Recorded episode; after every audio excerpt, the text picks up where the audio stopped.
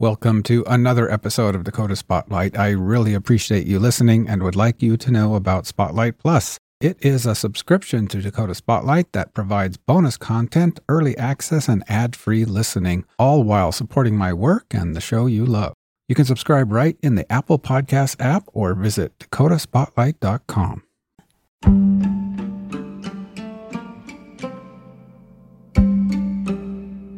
What do these things have in common? Missing Barbara Cotton from Williston, North Dakota, USA, a hitman in Italy, secret agents, international crime, and 1,500 kilos of heroin seized by police in a Dutch port city.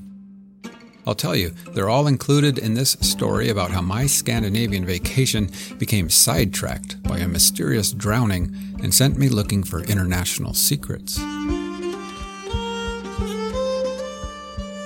Oh, and along the way, I learned a forgotten secret about you too. And like a whistleblower, I'm going to whistle it in your ear. Even if it gets me canceled. On the one hand, is increased uh, killings, and on the other hand, a lowering of public trust in the media. A toxic environment is being created. The bottom line is uh, journalists step on some pretty powerful toes in their line of work, and too often those in power have minimal incentive to investigate. Armed, organized crime, corrupt government, and local warlord. And even though we do not have any real act against this killer because of money. But this is a story that is untold. It, it needs to be told to the world. Because if you lost your humanity, you cannot do anything. Welcome to The Man from Un, music by Väsen, Uppsala, Sweden. I'm calling this story The Man from Un, which will make more sense soon enough, I hope. I wanted to dedicate it to all of you long-time listeners. Thank you for being here and for understanding what this podcast is and what it is not. Mid project, September 2021, something terrible happened. One of my closest friends in the whole world passed away at age 56. And so, dear longtime listeners, please be so generous as to scoot over just a little bit to one side of the stage and share this dedication with my dear friend, the late, great Patrick Michael McDowell. I, I, I don't know. I think uh, that's kind of why I got into working with kids in the first place, was to have those kind of experiences. This story, The Man from Un, might be dedicated to an old friend who passed away, but it's about many new friends. In particular, one new friend I will never ever meet because he is gone too. He is unhere and unalive.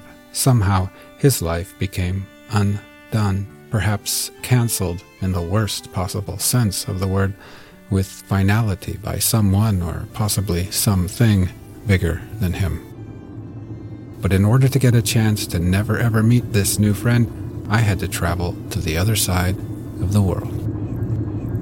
it was like the first night of their carnival or whatever, so then we went to that and then Mark. Um, That's me in the back seat of my niece's car, late August 2021.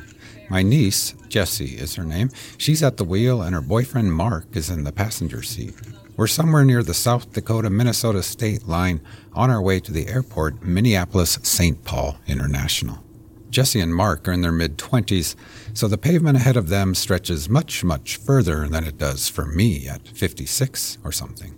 It's a four hour drive through first flat plains and farmlands, and then, well, actually still mostly flat, but at least wooded lakeside towns and communities where most mailboxes are marked with names like Larson and Olson and Jansen, just like the place I'm about to fly to.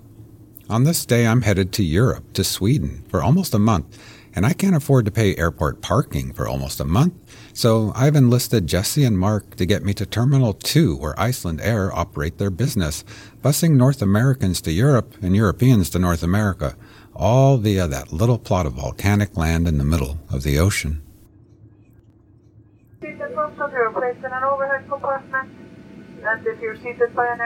Oh, look, it's me. I've made my flight. Mark and Jessie dropped me at the curb. I made my way to the gate, fully masked, fully vaccinated. but in hindsight, only halfway prepared for things to come. The purpose of this trip is to visit my daughters in Sweden. I should say to finally visit them after a pandemic said I couldn't, but it's also to take a much needed vacation, something I will soon realize I've forgotten how to do.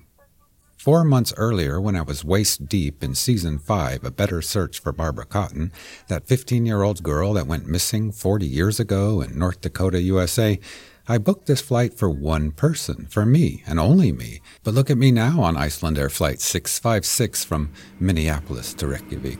I've got three seats to myself in row 19, but I'm not by myself. I have an escort or something. Do you also not quite see who I don't quite see? The person clearly not actually sitting in the empty seat next to me. It's our little Miss Long Gone girl, 15 year old Barbara Cotton, or at least her stubborn presence and chatter in my mind. Barbara, I say to myself, because, well, what would the other passengers think? Barbara, you are endearing and sweet, but how is it that you are missing for 40 years, and yet you sit here anyway? You're missing and yet unmissing, the girl from Un. And somehow, for the rest of my flight, little Miss Long Gone Girl constantly, but I know doesn't actually, sit there in the empty seat next to me. She doesn't actually wake me with a tap on my shoulder, point out the window, watch with me as we prepare to land at Iceland's Keflavik airport, doesn't actually answer me when I say, Look, Long Gone Girl, just look at this place.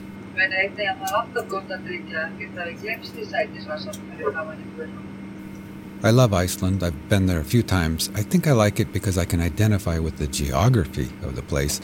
Iceland is both and yet neither, both North American and European, and yet somehow sort of un European and un North American. Iceland, like me, I feel, belongs where it is, sort of out there in the unbelonging land. Maybe Iceland is the country from un.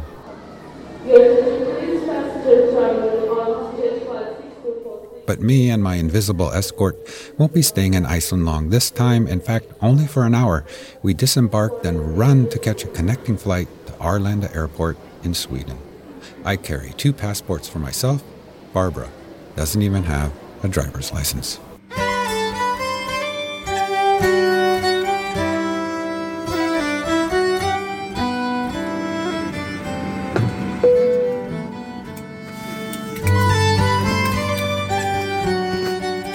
Little Miss Long Gone girl, Barbara Cotton, and I have arrived at the airport in Sweden.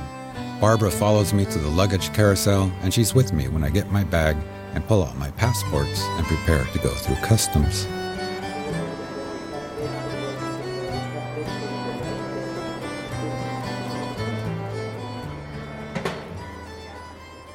On the other side of that wall, out there somewhere, stands my daughter, waiting. She's come to pick me up I've not seen her since before the pandemic told me to stay away, stay home, and never ever hug. I'm heading towards customs, pulling on my wheeled suitcase when I feel Barbara or something tug on my jacket. I stop and Barbara somehow says, Goodbye for now. Everything I learned about Barbara Cotton tells me that she is or was far too nice and wise and considerate to follow me past this point. She knows I need a break, and like the late great Patrick McDowell, she does not judge. And like the late great Patrick McDowell, she has done all in her power to escort me to the place she knows I want to be.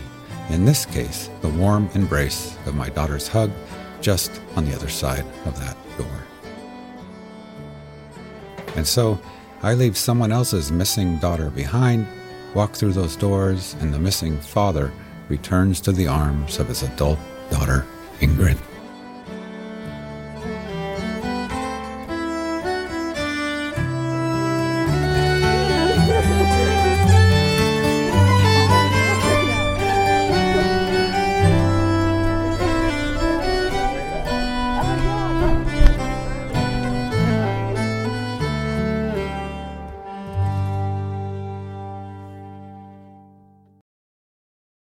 Hello, dear listener. This is James, host of Dakota Spotlight, inviting you to subscribe to Spotlight Plus. For as little as $5 per month, you will get the warm feeling of supporting the show and also unlock access to bonus episodes, get the episodes early, and listen ad free. That's right, no more ads. Apple users can subscribe to Spotlight Plus Standard right in the Apple Podcasts app. If you want to dive deeper and get even more exclusive benefits, subscribe to Spotlight Plus Premium or Spotlight Plus Ultimate. Go to dakotaspotlight.com for more details.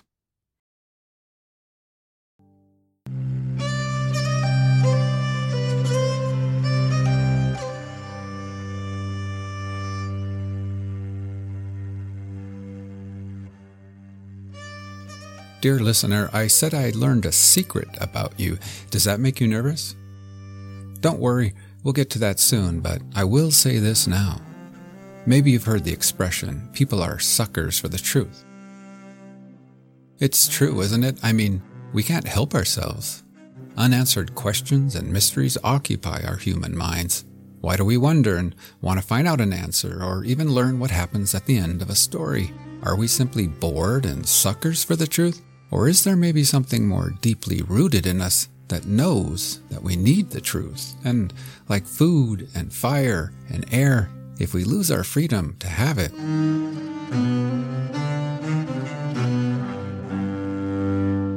we might just all get canceled forever.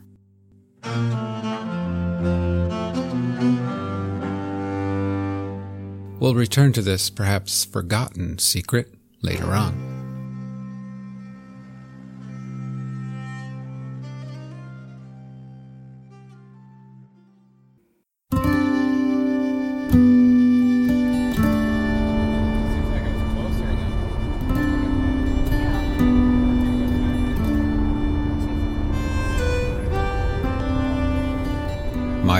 Daughter is driving us from the airport, my little Airbnb apartment I rented on Kungsgatan in the beautiful college town of Uppsala, Sweden, a place where I once lived, where an unassuming river named the Fyris winds its lazy way first through forests of birch and fir in the Viking belt of Uppland, and then snakes modestly through the small city, past the towering cathedral, a major university, and even a couple of cobblestone streets, all the while flanked by the comings and goings of the quiet residents of Uppsala, young and old, swooshing by on bicycles, moving forward on foot.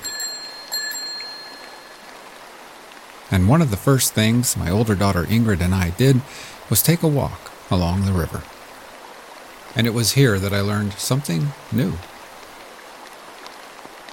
Actually, mom found a dead body in the river.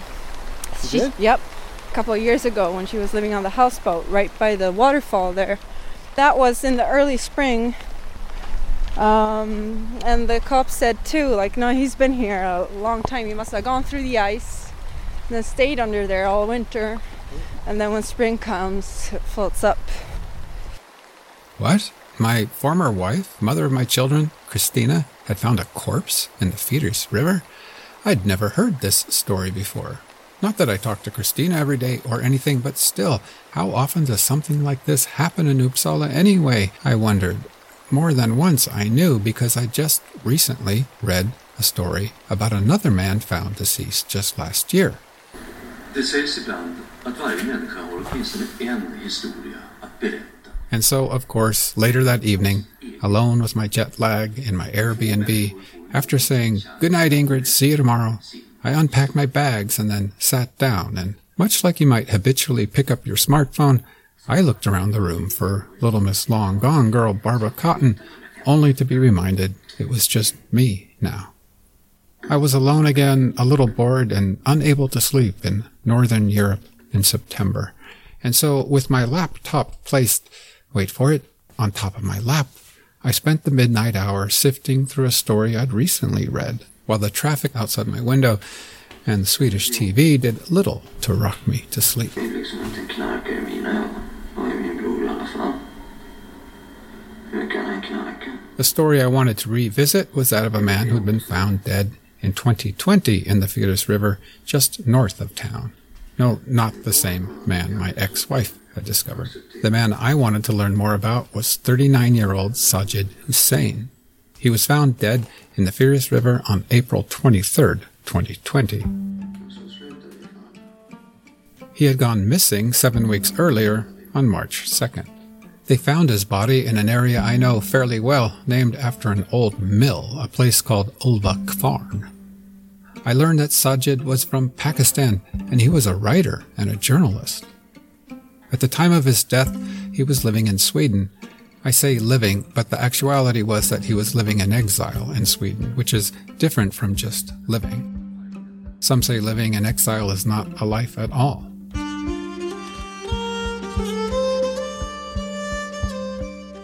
If you are unclear what living in exile means, well then, consider yourself lucky that you never had to find out, because living in exile simply means being forced to leave your own home.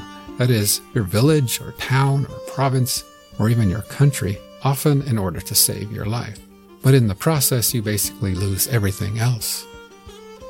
I read that the Swedish police did investigate Sajid's death and concluded that no crime took place. But they didn't say it was an accident either. In other words, the police in Uppsala offered a type of unanswer. Instead of telling really anything, they said something else between the lines that Sajid took his own life along the banks of the river Fyris on a cold day in March. At least that's how I interpreted what little public information the Swedish police had coughed up.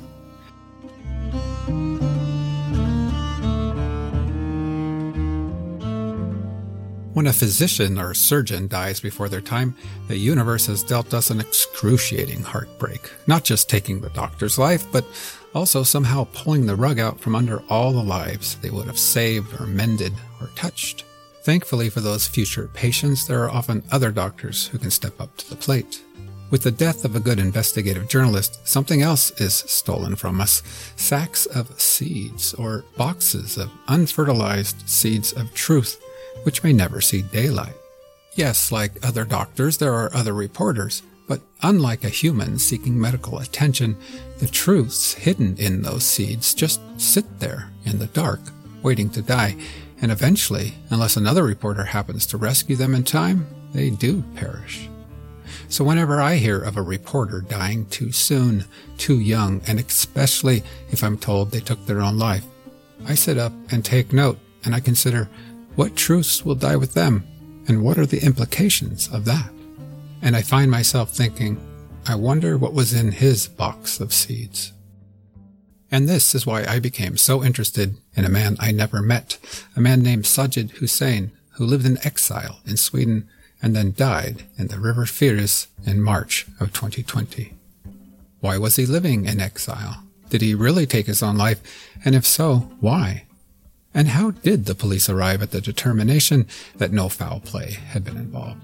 It turns out I wasn't the only one who had these questions, but before I talked to any of those people, I did something myself.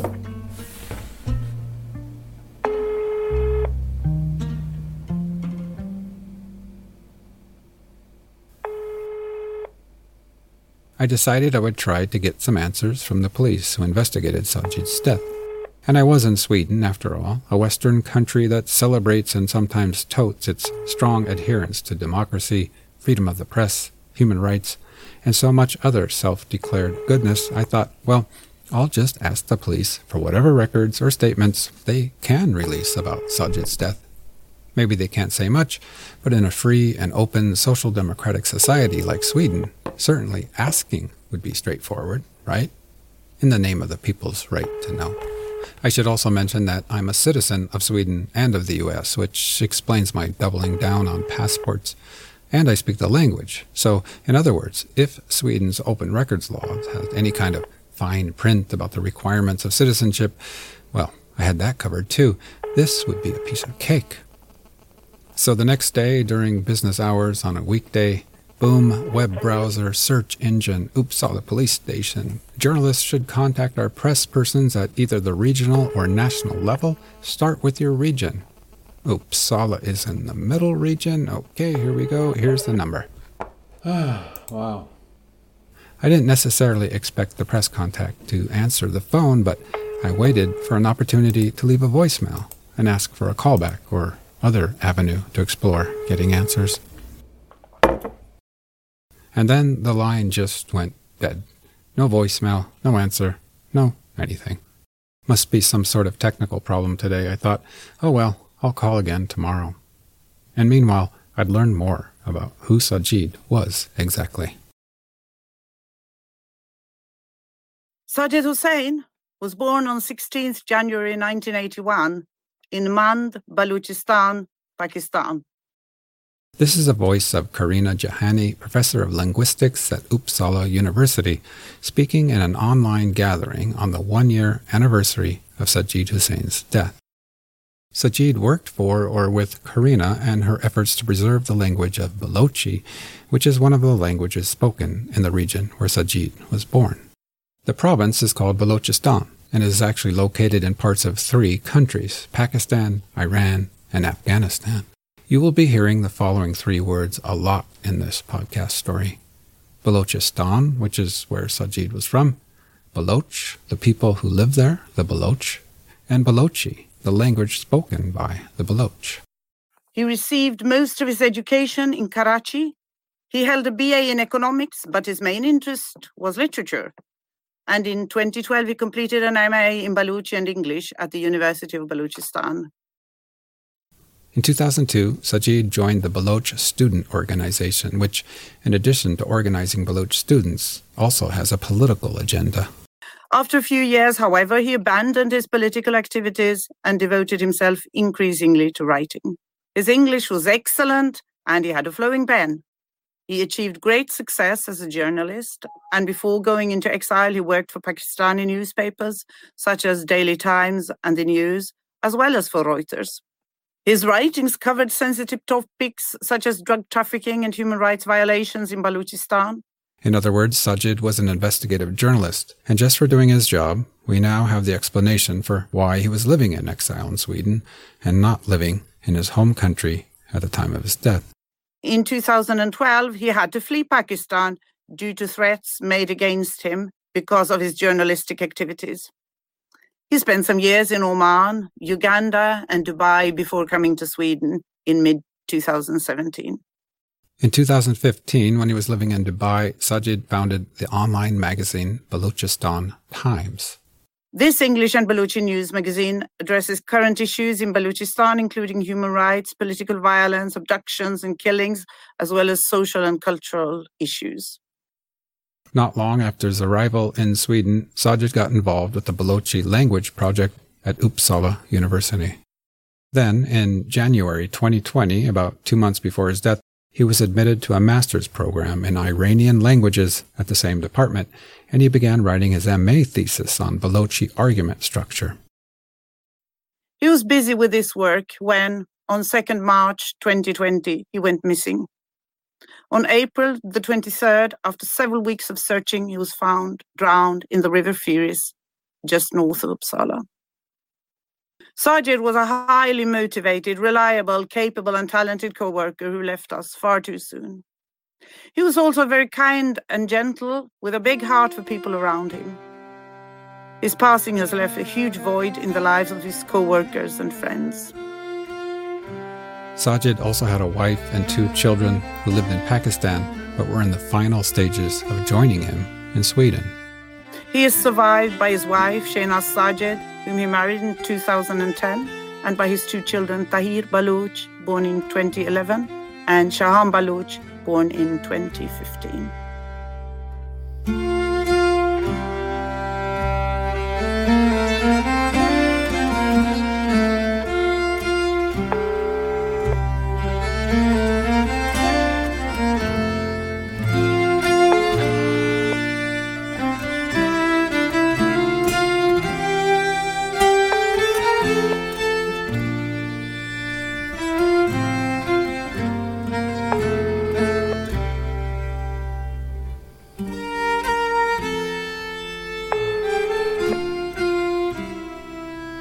It's me again in Sweden, and I'm sitting at the little kitchen nook in my rented apartment in Uppsala with an old fashioned flip phone.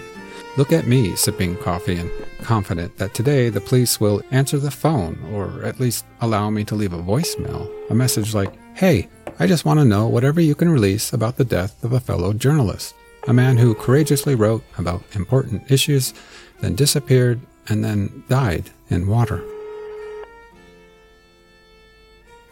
So, look at me, I'm frustrated and suddenly suspicious. Perhaps it's time to call that national number. But not today, maybe later. Meanwhile, I'd learn more about Sajid's disappearance.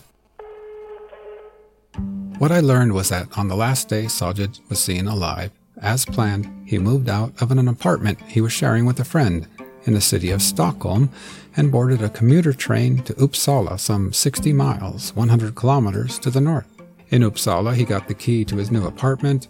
He entered that apartment, put down his belongings, a computer, a suitcase, and then he vanished and was found north of town in the river, dead seven weeks later. When Sajid opened the door to that new apartment on March 2nd, his life was seemingly in good order. Many of the challenges that people living in exile face are things like finding a job, finding friends, finding a place to live, and of course, missing their family. Sajid had three of those things in place on that day, and the fourth was on the way. He had a new place to live in Uppsala. He had a new job working on something meaningful to him, the Balochi language, with Carina Jahani at Uppsala University. And he had friends, people we will soon meet here in this story. And finally, the legal requirements to get Sajid's wife and kids to Sweden from Pakistan to join him were all becoming finalized. On paper, things seemed to be going great for this man living in exile. But I learned that living in exile is extremely difficult. It's hard to explain, uh, especially if I talk about my feelings. If I, I'm unhappy here. I'm not happy at all. If I had the least chance to live in Balochistan, I would never leave it. This is Malab, one of Sajid's closest friends during his time in Sweden. She too fled Pakistan and now lives in exile in Sweden. She's a writer and a poet. Soon after she fled Pakistan, her father had a stroke and died. He was the best person in my life. I couldn't go back to see him. And he, I, they, uh, like, I never saw him again since I left. My husband divorced me. I was with a special child running from one place to another to save my life and to save my child's life. I, I had a career there. I was earning. I was I was loved. I was known that I and like within within days everything finished for me who would choose it nobody would. No one would ever do that. We will hear much more from malab later. And so i thought maybe it is that simple. Maybe life in exile was too much for him. Maybe sajid did take his own life. And yet there was a nagging feeling. I mean his work, writing about issues in a place like Balochistan, Pakistan. The fact that he had to flee from Pakistan and once abroad, he started an online newspaper writing about human rights issues back home. That made me wonder if something else wasn't the root cause of his death. And I wasn't the only person who wondered. I decided I should talk to Sajid's friends and others who could explain to me more about Sajid's situation, Pakistan, and Balochistan.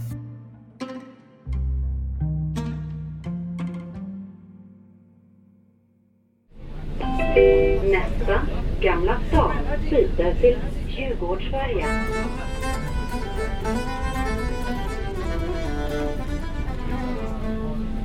So look at me now. I've left the quaint college town of Uppsala for a week, and I'm on the subway in Sweden's capital city of Stockholm, where my other daughter lives.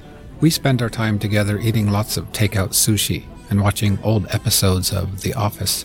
We've practically memorized the dialogue and when jetting around Stockholm on public transportation, I'm surprised at my own muscle memory.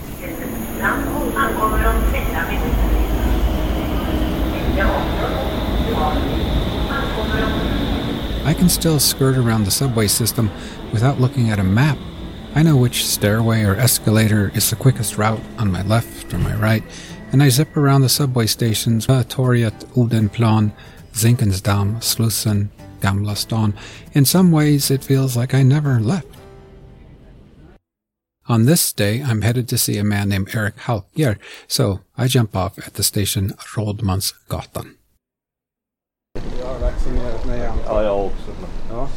Eh, vi kan sitta, det finns ju rätt. Jag vet, jag vet inte, du får säga till hur det är med... Nej, men det här blir jättebra. Det här är ett stort utrymme man kan sitta. Erik Halkjær is the chairman of the Swedish office of an organization called Reporters Without Borders.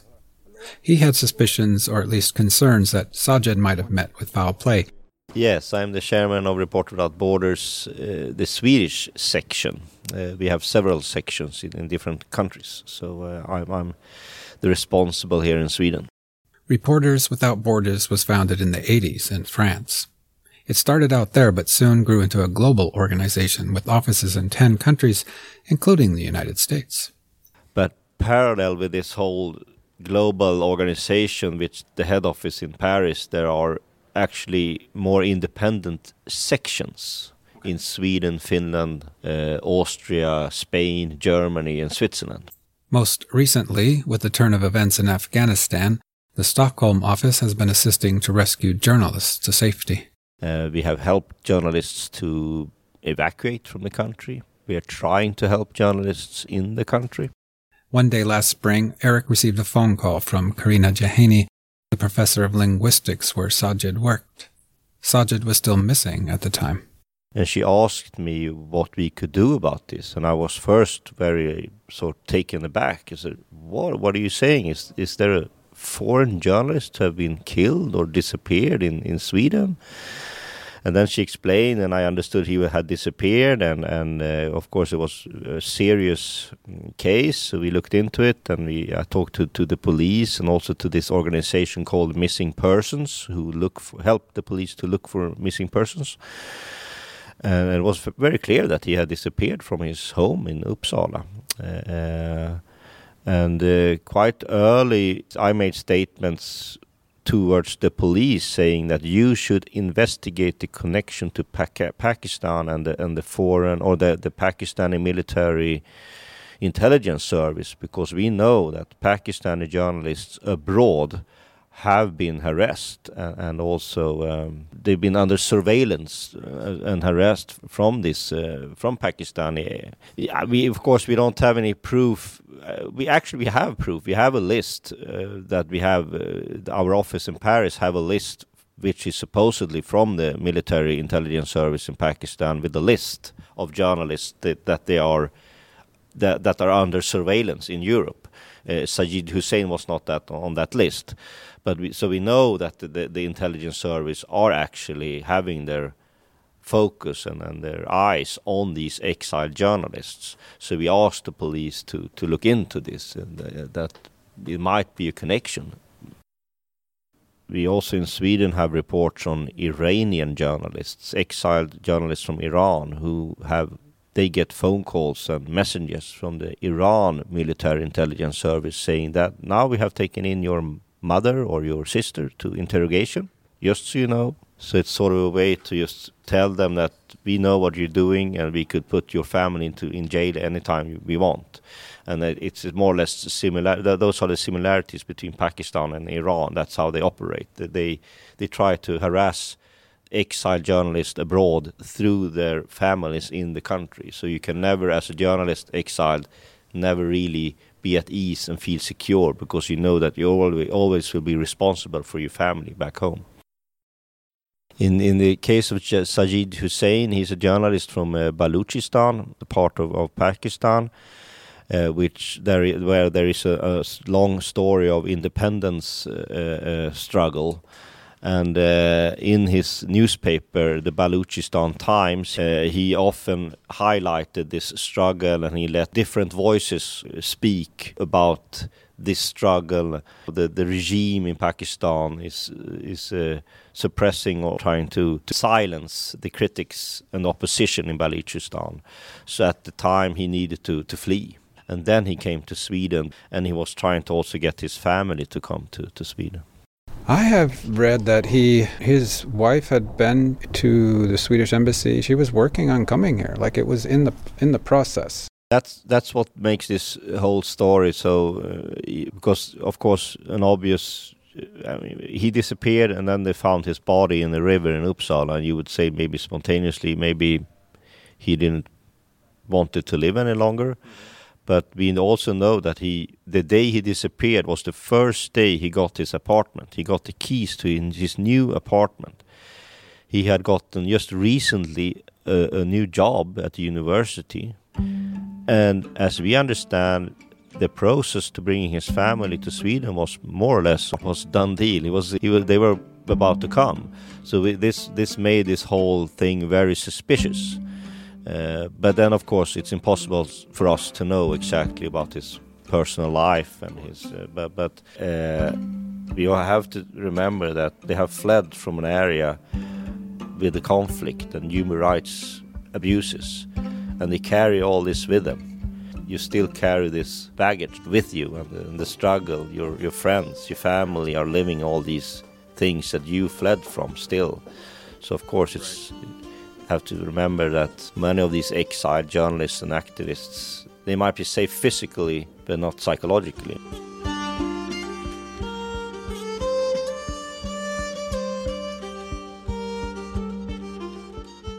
So, what are we saying here? Possibly suicide, but also that the state of Pakistan might be silencing journalists abroad? By the way, that doesn't mean that a Pakistani agent has to come to Sweden to get this done. And this is also important to understand that, of course, there won't be a, a, an agent from the country's military service want to travel to to Sweden to do it, the, it themselves. I mean, we have these the, the cases in, in Great Britain, in the UK, with the Russian agents poisoning people, and apparently those were agents, but it also seemed very sloppy the whole job. But but uh, uh, of course you will use middle hand. In other words, hired contractors, hitmen. Can you explain what kind of how you were received by the Swedish police when you suggested this? I would say that they took it pretty serious, but it took them like a week or two to make to, to get this on paper and, and, and in, in their. Then I, I have actually no idea what they did with this, if they went through with it. But as I understood, if you want to in, investigate this this lead, uh, the prosecutor needs to talk to a prosecutor in, in Pakistan, and so, and there right away you use. But I just told you that it might be the military service who is involved. Do you think the prosecutors will help you? I asked Erik what other groups besides the intelligence service of Pakistan might benefit from Sajid's death. In Balochistan, yeah, I mean, there is a several uh, groups, armed groups, fighting for independence, and you also have a huge uh, problem with uh, narcotics, similar to the states of Mexico, I would say. The border to Pakistan is to, towards Afghanistan, so we have a, a long border with opium trade uh, and, and trafficking of arms, people, I guess. Balochistan is a, is a mixture of armed political fighters, armed organized crime, uh, uh, and a corrupt government and local warlords. To be a journalist there and to, to write and report on all of these issues is dangerous.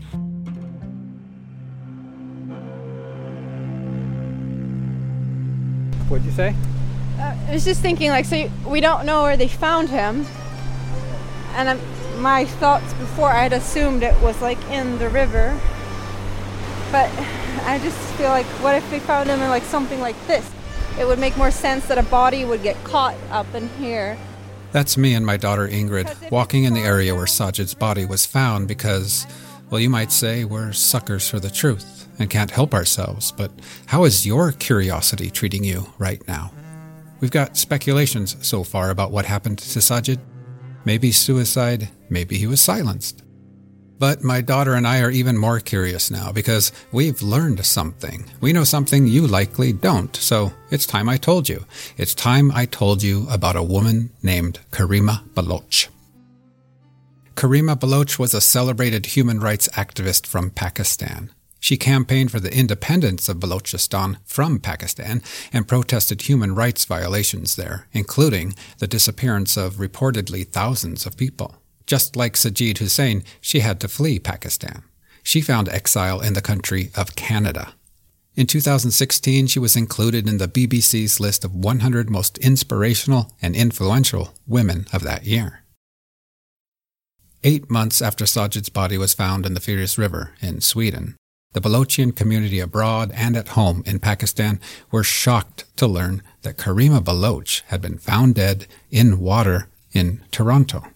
According to her husband, she'd been receiving death threats. The local police found her body drowning off an island just, Just like in Sajid's case, the police say no foul play. 2016 to take refuge in Canada has been found dead. The lo- but the Toronto police says there is no foul play. Although apparently death by drowning is one of the hardest causes of death to pinpoint as a murder. And then, dear listener, there is this other thing that I learned on this journey. Sajid Hussain, the chief editor of Balochistan Times, reporting on human rights issues in Pakistan, and Karima Baloch, the celebrated and outspoken Pakistani woman with a loud and critical voice, they were friends. In fact, I was told they had met as recently as 2019 in a small apartment somewhere in the middle of Sweden to discuss the situation in Balochistan. So, my daughter and I decided to drive to that small apartment and learn more.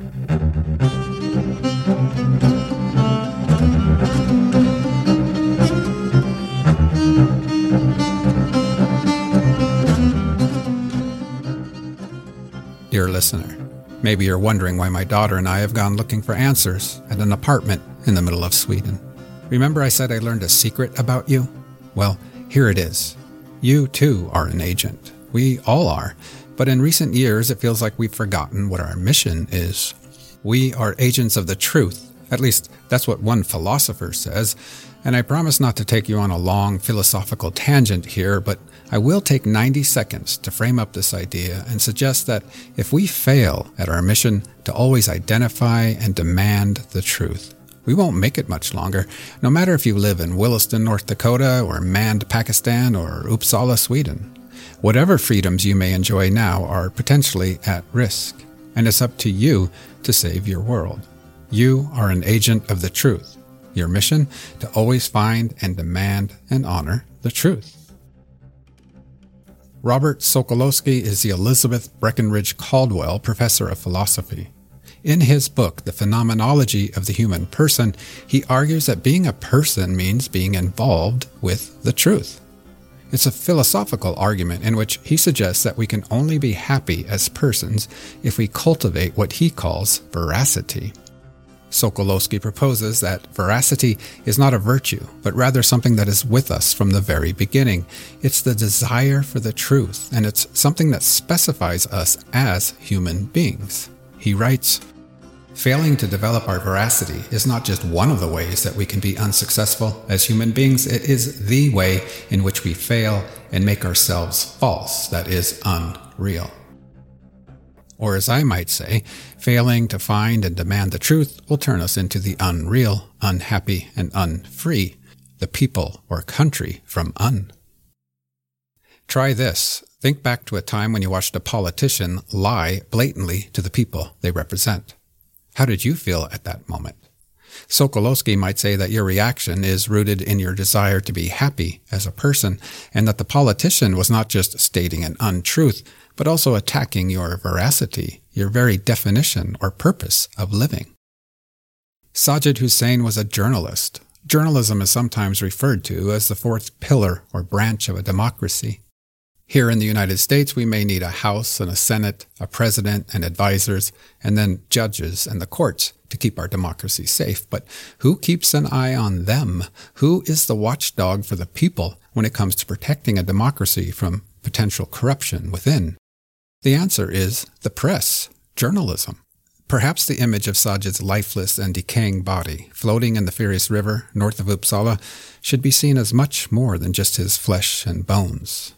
Perhaps it's a precognition, a glimpse of what a society or democracy will look like if we stop asking questions, if we allow others to hide and erode the truth, if we fail at our mission. In the rest of this podcast, I want to share with you the things I did and things I learned in an attempt to put Sajid and Karima's deaths into perspective. Remember the list of exiled journalists that Reporters Without Borders got a hold of? I spoke with a person who is on that list and is currently living in exile in an undisclosed location. I also spoke with a Pakistani blogger, also in an undisclosed location. Sajid Hussain had met him too. British and Dutch police recently stopped a hitman from killing him. I also met with Sajid's mentor or boss at Uppsala University, Carina Jahani. But first of all, my daughter and I traveled to that apartment in the middle of Sweden, the place where Sajid and Karima had last met a few months before they both died in water.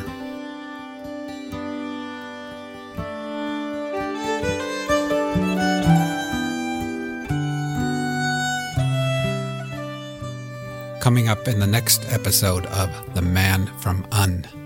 On the one hand, is increased uh, killings, and on the other hand, a lowering of public trust in the media. A toxic environment is being created. The bottom line is uh, journalists step on some pretty powerful toes in their line of work, and too often those in power have minimal incentive to investigate, let alone pursue justice. And even though we do not have any real act against this killer because of money. But this is a story that is untold. It, it needs to be told to the world. First, responsibly, all of us being human being, because if you lost your humanity, you cannot do anything. Dakota Spotlight is a production of Forum Communications. My name is James Wolner. Music in this story, The Man from Un, provided generously by Väsen of Uppsala, Sweden. That's V A with two dots over the A, S E N, V A S E N, two dots over the A. Check them out on Spotify. Thank you, Väsen, for your amazing music.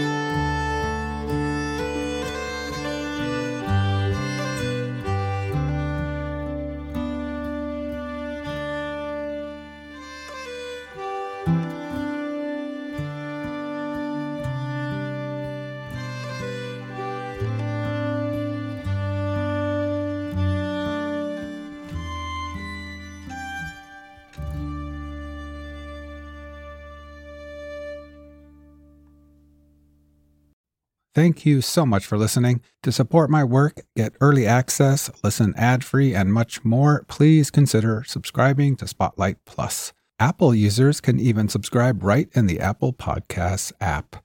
Learn more about Spotlight Plus at dakotaspotlight.com.